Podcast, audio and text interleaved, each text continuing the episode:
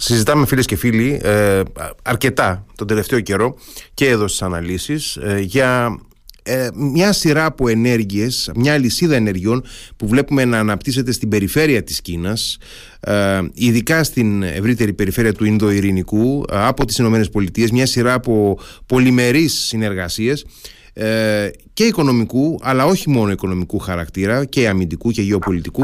Λοιπόν, ε, τις τελευταίες μέρες, από ό,τι φαίνεται, ε, συζητάτε κάτι πολύ πιο ενδιαφέρον, κάτι πολύ πιο συγκεκριμένο και ε, εναλλακτικά αυτή τη φορά, όχι προς τη μεριά του Ινδοειρηνικού, αλλά προς τη μεριά της Ευρώπης και της Μεσογείου, μια νέα οικονομική συνεργασία, ένας νέος δρόμος, ε, δρόμος του μεταξιού, ένας νέος δρόμος του μεταξιού, όπως λένε κάποιοι.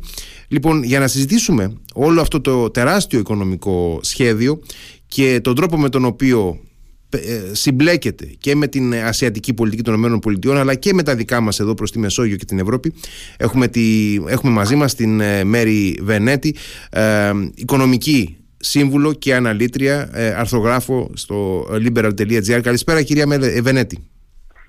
Καλησπέρα σας, κύριε Χαρλαμπίδη. Καλώς σας βρήκα. Ε, ευχαριστούμε που είστε μαζί μας. Κυρία Βενέτη, Ε, να, να, να ξεκινήσουμε έτσι με μια εισαγωγική ε, θα έλεγα ματιά, να δούμε ε, ποιοι είναι οι λόγοι ουσιαστικά που οι Ηνωμένες Πολιτείες φαίνεται ότι επενδύουν πολλά στη συγκεκριμένη φάση στη συνεργασία τους με την Ινδία στην Νοτιοανατολική Ασία. Υπάρχουν δύο στοχεύσεις. Η μία στόχευση είναι να μπορέσουν να πάρουν ένα προβάδισμα από την Κίνα στον παγκόσμιο αγώνα για τα σπάνιες γέες που χρησιμοποιούνται σε επαναφορτιζόμενες μπαταρίες ιόντων λιθίου, που είναι πλέον σε όλες μας τις συσκευές, από τα ηλεκτρικά αυτοκίνητα, τους φορητούς υπολογιστές έως τα smartphones, ε, ακόμα και μέχρι την ε, ηλεκτρική μας οδοντόβουρτσα. Ε, πρόκειται για το κοβάλτιο, το λίθιο και άλλα μέταλλα. Και ο, η δεύτερη στόχευσή της ε, είναι να μπορέσει να σταματήσει ε, με δυναμικό τρόπο την ε, μεταφορά τεχνογνωσίας σε στρατηγικούς τομείς προς την Κίνα. Οπότε έχει ξεκινήσει εδώ και αρκετά χρόνια με μια μεθοδικότητα το χτίσιμο νέων συνεργασιών για να μπορέσει στην ουσία να μπλοκάρει ε, την Κίνα σε αυτούς τους δύο κρίσιμους και κομβικούς τομείς. Ε, η αλήθεια είναι ότι η περιοχή του Ινδοειρηνικού πλέον ε, έχει αρχίσει και αναδεικνύεται ίσως αυτή την περίοδο σε μία από τις πιο σημαντικές γειτονιές του πλανήτη. Είναι ένα σημαντικό πεδίο, να θυμίσω, συγκρούσεων, διεκδικήσεων για πάνω από είκοσι τέσσερις χώρες που ανήκουν σε αυτή την περιοχή, mm-hmm. ε, συμπεριλαμβανομένων των Ηνωμένων Πολιτειών και της Κίνας. Και φυσικά ο βασικός πρωταγωνιστής αυτών των αγώνα των διεκδικήσεων είναι η Κίνα, που ειδικά στην Νότια και στην Ανατολική Συνική Θάλασσα προσπαθεί να έχει έντονες εδαφικές, οικονομικές και εμπορικές διεκδικήσεις, με αποτέλεσμα να έχει διαφωνίες σχεδόν με την πλειοψηφία των γειτόνων της. Έτσι. Ε, εντάξει, πιο γνωστή είναι η κόντρα με την Ταϊβάν, όπου πολλές φορές ε, απειλεί και με στρατιωτική απόβαση σε αυτό το μικρό νησιωτικό κράτος. Ε, σε γενικές γραμμές, ε, όλη αυτή η γειτονιά λοιπόν ε, έχει αρχίσει και γίνεται στην ουσία το επίκεντρο ε, των νέων εμπορικών διαδρόμων. Αναρωτιέμαι... Μάθαμε πολλά σε αυτή τη σύνοδο, να ξέρετε, ναι, ναι, τα βέβαια, οποία ναι. είναι συγκλονιστικά, και κανείς αυτή τη σύνοδο θα έπρεπε να τη δει σε δύο στάδια. Mm-hmm. Το πρώτο στάδιο είναι καταρχήν οι διμερείς συναντήσεις που είχε ο, προ, ο Πρωθυπουργός της Ινδίας, ε, ο Μόντι, ο Ναρέντρα Μόντι, ε, κυρίως με τον πρόεδρο των ΗΠΑ. Mm-hmm. Ε, και το δεύτερο κομμάτι που θα πρέπει να δει κάποιος είναι ένα μνημόνιο κατανόησης, το οποίο υπογράφει, υπεγράφει ε, στις επίσημες εργασίες της Συνόδου, το οποίο περιλαμβάνει μία υπογραφή ε, μεταξύ της Σαουδικής Αραβίας, των Ηνωμένων Πολιτειών, της Ινδίας, των Ηνωμένων Αραβικών Εμιράτων, της Γαλλίας, της Γερμανίας, της Ιταλίας και της Ευρωπαϊκής Ένωσης, για ένα νέο οικονομικό διάδρομο που συνδέει την Ινδία, τη Μέση Ανατολή και την Ευρώπη. Mm. Αυτό είναι μια πολύ μεγάλη, ξέρετε, είδηση. Ακόμα έχει περάσει λίγο στα ψηλά γράμματα αυτό το μνημόνιο κατανόησης. Ε, όμως ε, θέτει τα θεμέλια για κάτι πάρα πολύ Ε, μεγάλο, για αυτό που λέτε ακριβώς το νέο δρόμο του μεταξιού, ο οποίος όμως θα είναι ακόμα μεγαλύτερης βαρύτητας, γιατί θα εμπεριέχει και ενεργειακές διασυνδέσεις. Mm-hmm. Αλλά να πάρουμε λίγο τα πράγματα με την αρχή. Ναι, ναι. Ε, ε... Από την αρχή. Ε, καταρχήν ε, μάθαμε πάρα πολλά πράγματα από τη τριμερή συνάντηση που είχε πριν αρχίσουν οι εργασίες της Συνόδου ο Μπάιντεν με τον Μόντι. Η συνάντηση αυτή συνοδεύτηκε, και είναι πολύ σημαντικό να ξέρετε αυτό, από μία δήλωση είκοσι εννέα σημείων, επίσημη δήλωση.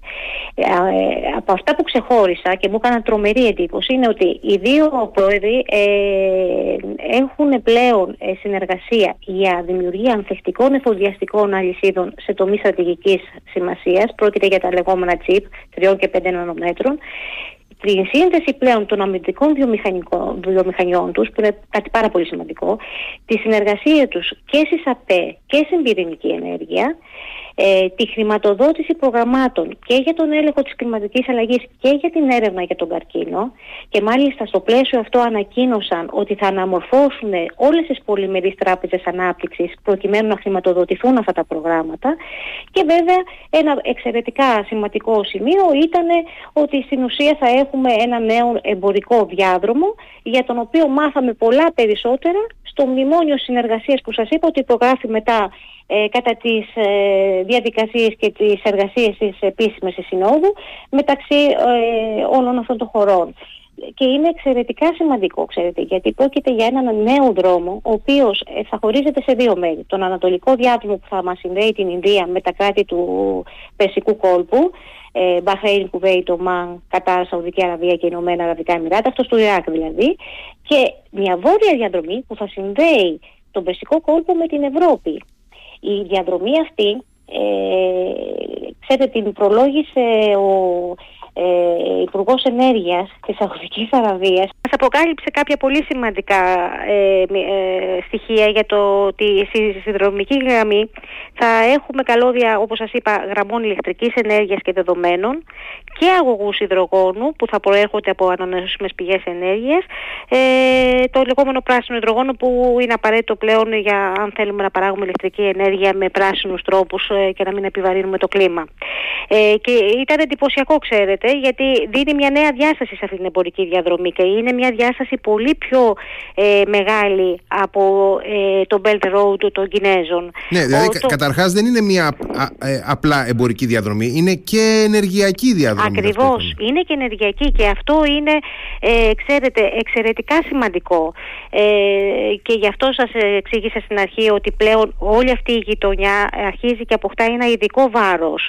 Ε, πρόκειται για νέες εφοδιαστικές αλυσίδες και στο κομμάτι το ενεργειακό, που είναι και αυτό που μας αφορά πλέον όλους, γιατί υπάρχει μια ιδιαίτερη πλέον ε, ε, βία χρονική στο να μπορέσουμε να κάνουμε την πράσινη μετάβαση. Οπότε καταλαβαίνετε ότι αυτός ο εμπορικός διάδρομος θα είναι πολύ σημαντικός και για την Ευρώπη, η οποία θέλει να επεξαρτηθεί και από τη Ρωσία ε, περαιτέρω. Θα είναι πάρα πολύ σημαντικό όμως και για τη ΣΥΠΑ, ε, που θέλει στην ουσία να παρακάμπτει η Κίνα και η επιρροή που έχει mm-hmm. η Κίνα στη Μέση Ανατολή αυτή τη στιγμή. Τώρα, έτσι όπως ακούω την αλυσίδα αυτών των χωρών που ουσιαστικά θέτουν σε, σε σχεδιασμό και σε λειτουργία εν ευθέτω χρόνο αυτόν τον δρόμο, ε, μιλάμε στην πραγματικότητα για μία παράκαμψη, εκτός από, τη, από την Κίνα, μία παράκαμψη και του Ιράν και της Τουρκίας. Ακριβώς, ναι, είναι σημαντικό.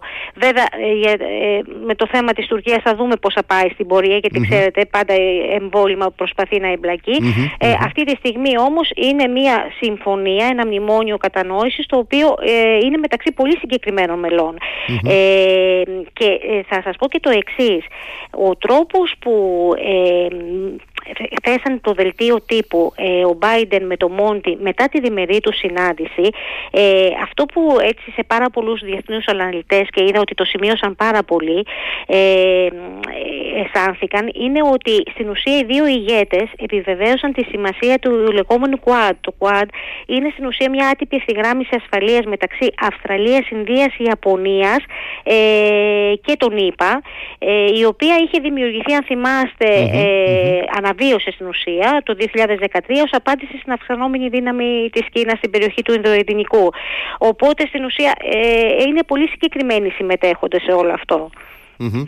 Ναι, και ε, προφανώς αυτό που αντιλαμβάνεται κανένας ε, κοιτώντας ε, όλα αυτά, όλες αυτές τις εξελίξεις, είναι ότι ε, δεν μιλάμε για μια απλή οικονομική συνεργασία ΗΠΑ-Ινδίας, μιλάμε για μια ε, συνεργασία πολυεπίπεδη, μια συνεργασία σε, σε όλους τους, τους τομείς που μπορεί να αναπτυχθεί, και στην οικονομία και στην παραγωγή και στην αμυντική βιομηχανία και στην άμυνα και την ασφάλεια.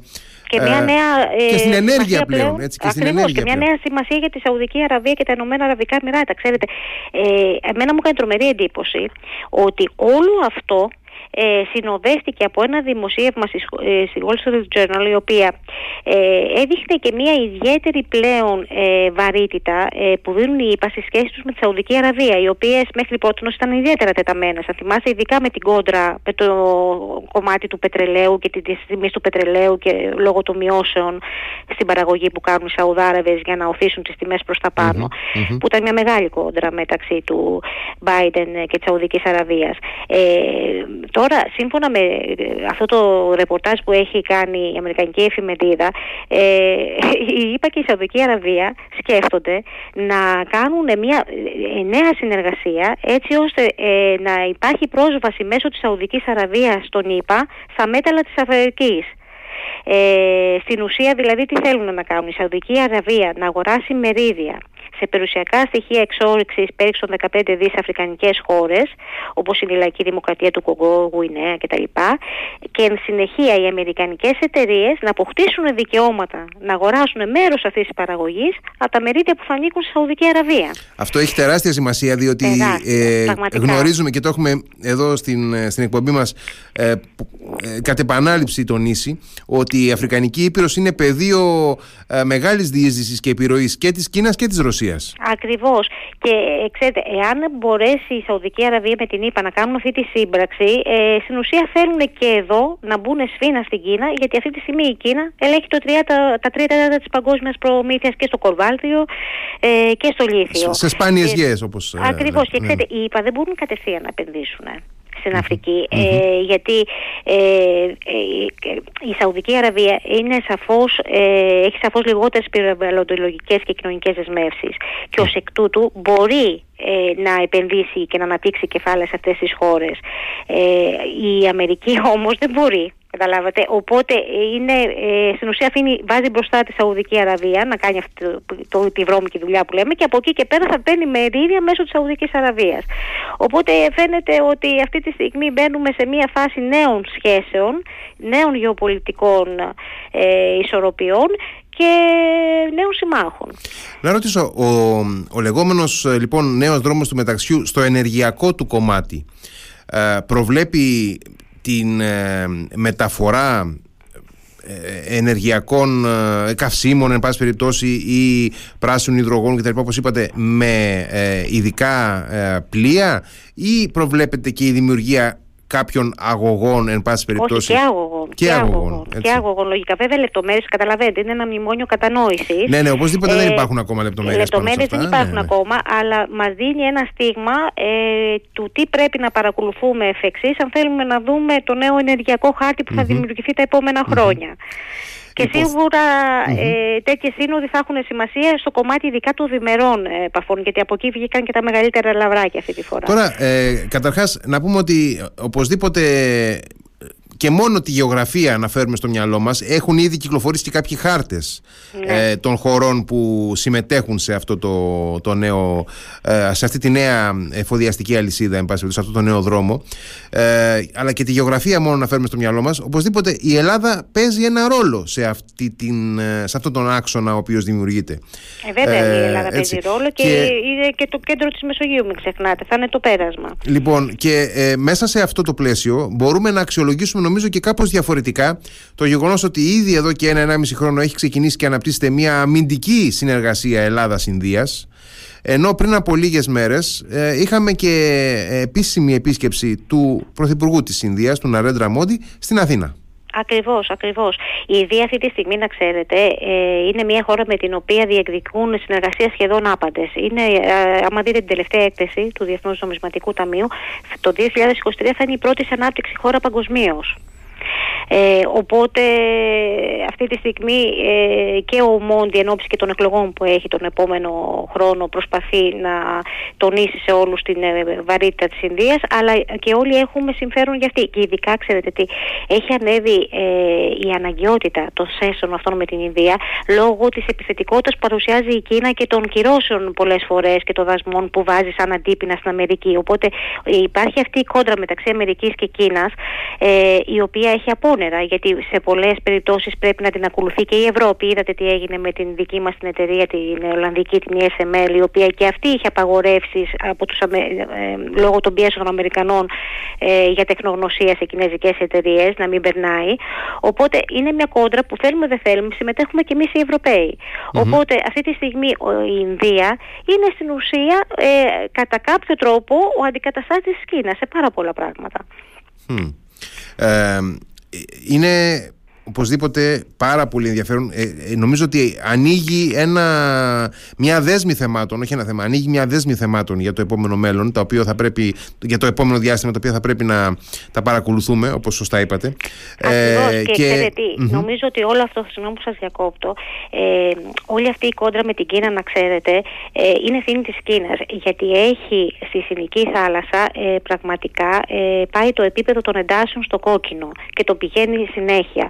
Ε, ξέρετε, η Ταϊβάν, ε, γιατί αυτή είναι η κυρία διεκδίκηση της Κίνας εκεί, ε, είναι μια ε, χώρα πολύτιμη για όλο τον κόσμο. Ε, καμιά φορά δεν το αντιλαμβανόμαστε στην πλήρη του έκταση, αλλά η αλήθεια ποια είναι, ότι ε, φέρνει μια εταιρεία διεθνή, ε, την ε, τι ες εμ σι, ε, η οποία μαζί με την Νοτιοκορεάτικη και τη Samsung είναι τα μόνα χιτήρια στον κόσμο που μπορούν αυτή τη στιγμή να κατασκευάσουν τα πιο προηγμένα τσιπ πέντε νανομέτρων, και μάλιστα η τι ες εμ σι προετοιμάζεται ήδη για τα τσιπ επόμενης γενιάς τρία νανομέτρων.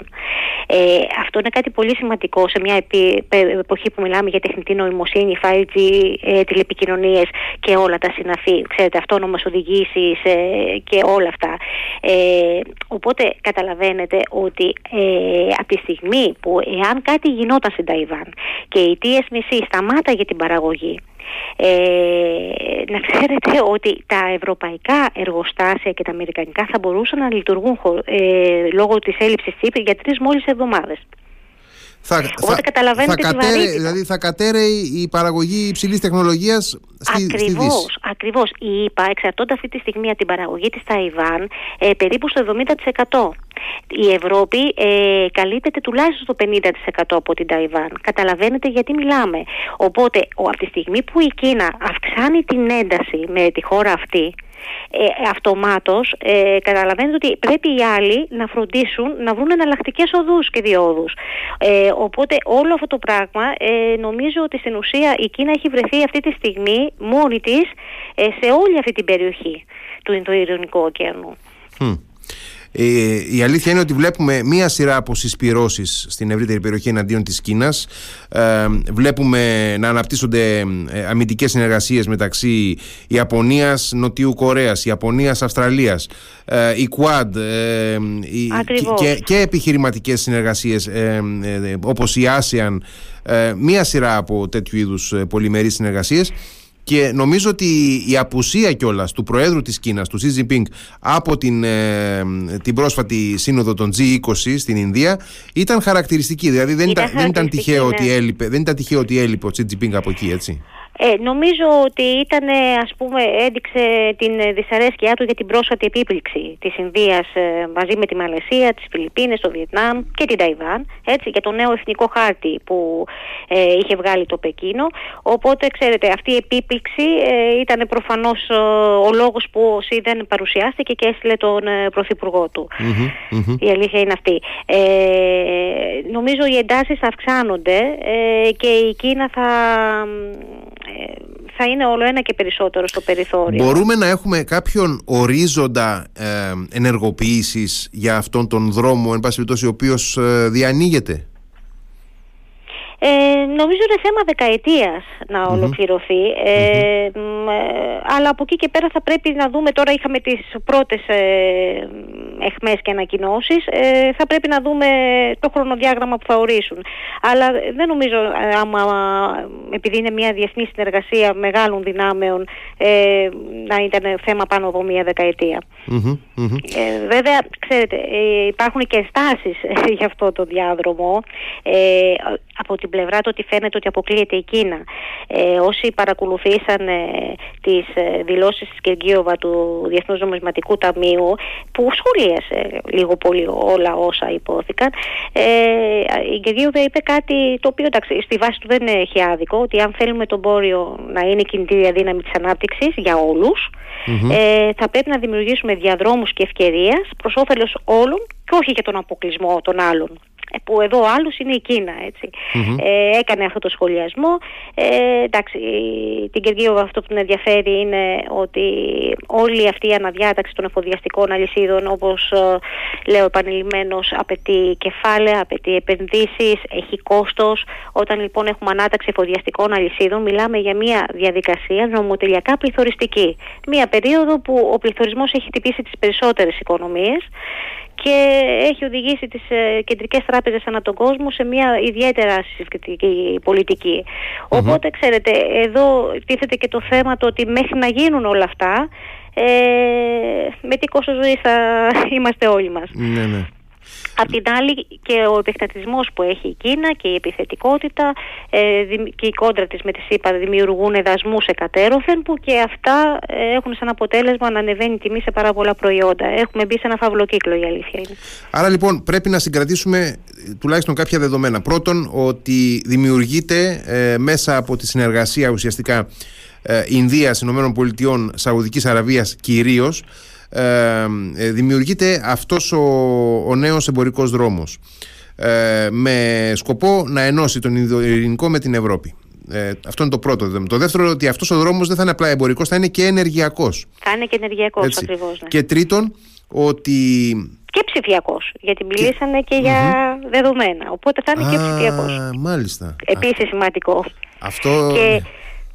Ε, θα πρέπει να επαναλάβω ε, και το κοινό ανακοινωθέν Μπάιντεν Μόντι όσον αφορά για τη σύνδεση των αμυντικών βιομηχανιών. Ξέρετε, και αυτό έχει το, το δικό του ορόσημο mm-hmm. και σημασία. Mm-hmm.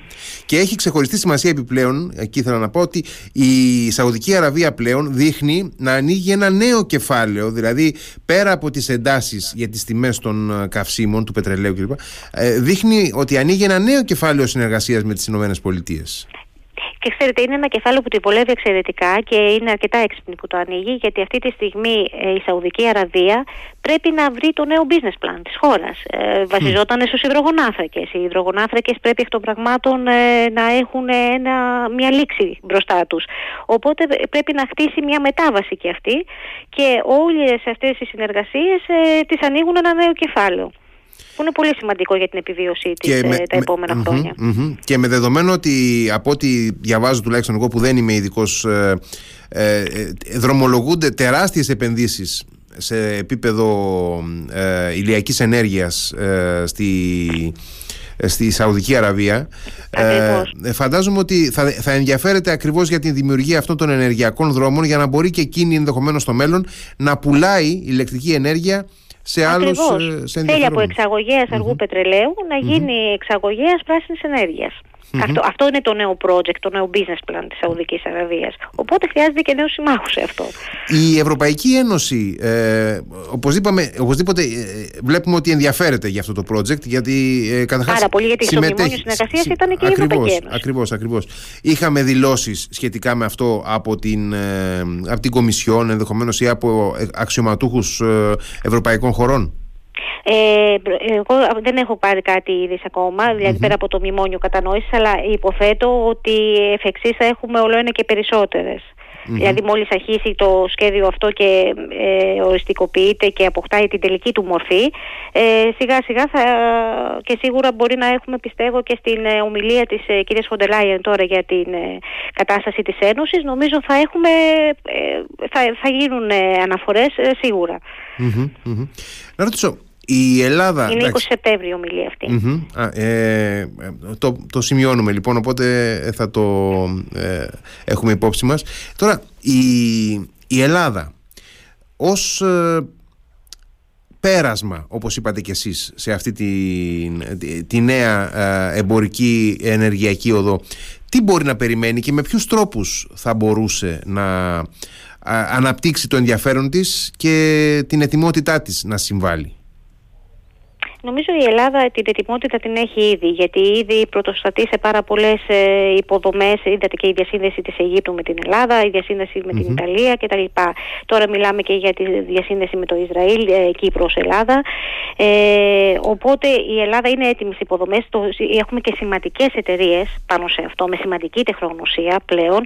Ε, εταιρείες οι οποίες αναλαμβάνουν διεθνή έργα. Mm-hmm. Ε, και μάλιστα έργα ε, σε χώρες ε, που έχουν leaders ε, στον τομέα των αγωγών και της διασυνδεσιμότητας, και το γεγονός λοιπόν ότι βλέπουμε ελληνικές εταιρείες να παίρνουν μέρος των έργων αυτών ε, δίπλα σε εταιρείες καθιερωμένες πολλές ε, δεκαετίες ε, σημαίνει ότι διαθέτουμε πλέον τη τεχνογνωσία συν τη θέση της Ελλάδας, έτσι, που είναι κομβική. Οπότε νομίζω ότι η χώρα μας σε όλο αυτό το νέο πλάνο ε, θα πάρει ένα πάρα πολύ καλό μερίδιο στην πίτα. Και mm-hmm. είναι σημαντικό που σας είπα ότι πέρα από την γεωγραφική θέση όπου της δίνει ε, έναν κομβικό ρόλο θέλοντας και εμείς, έχουμε και την τεχνογνωσία, έχουμε και τις εταιρείες.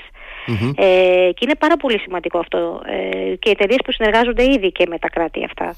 Ε, θα μπορούσαμε να πούμε κάποιο παράδειγμα, ας πούμε, τέτοιων εταιρειών που συνεργάζονται με, με, με κράτη? Για παράδειγμα mm-hmm. ε, ε, η σωληνουργία Κορίνθου ε, mm-hmm. και του κ. Στασινόπουλου, ε, η λεγόμενη Senergy για όσους ασχολούνται, mm-hmm. ε, έχει αναλάβει διεθνείς διασυνδέσεις, έτσι, mm-hmm. έργα στη Βόρεια Θάλασσα, έργα στη Γαλλία, έργα στη, όλα, πάρα πολλά έργα στη Μεσόγειο.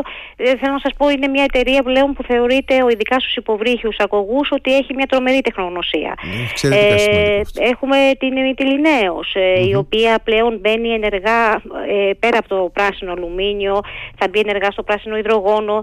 ε, είναι μια εταιρεία πλέον ε, και ευρωπαϊκού ενδιαφέροντος, ε, γιατί είδατε ότι είχε την έκκληση από την Ευρωπαϊκή Επιτροπή mm-hmm. ε, για το γάλλιο ε, και για άλλου τέτοιου τύπου υποπροϊόντα της επεξεργασίας του αλουμινίου που είναι πολύτιμα, και αν θυμάστε πρόσφατα η Κίνα είχε πει ότι δεν θα μας τα εξάγει στην Ευρώπη, mm. οπότε καλείται τώρα η Μυτιληναίος ε, να αντισταθμίσει αυτή την παραγωγή αυτό, για την Ευρώπη. Αυτό της δίνει και μια στρατηγική διάσταση. Βεβαίως. Ε, δηλαδή, εγώ να σας πω να είστε πάρα πολύ περήφανοι που ε, έχουμε αυτά τα χρόνια, ε, κάποιες εταιρείες έχουν τόσο πολύ προχωρήσει στον τομέα της τεχνογνωσίας, με εξαιρετικούς Έλληνες επιστήμονες, με εξαιρετικούς Έλληνες επιχειρηματίες, και πλέον είναι εταιρείες διεθνούς ελληνικούς. Η Μυτιληναίος, για παράδειγμα, έχει αναλάβει τόσα έργα.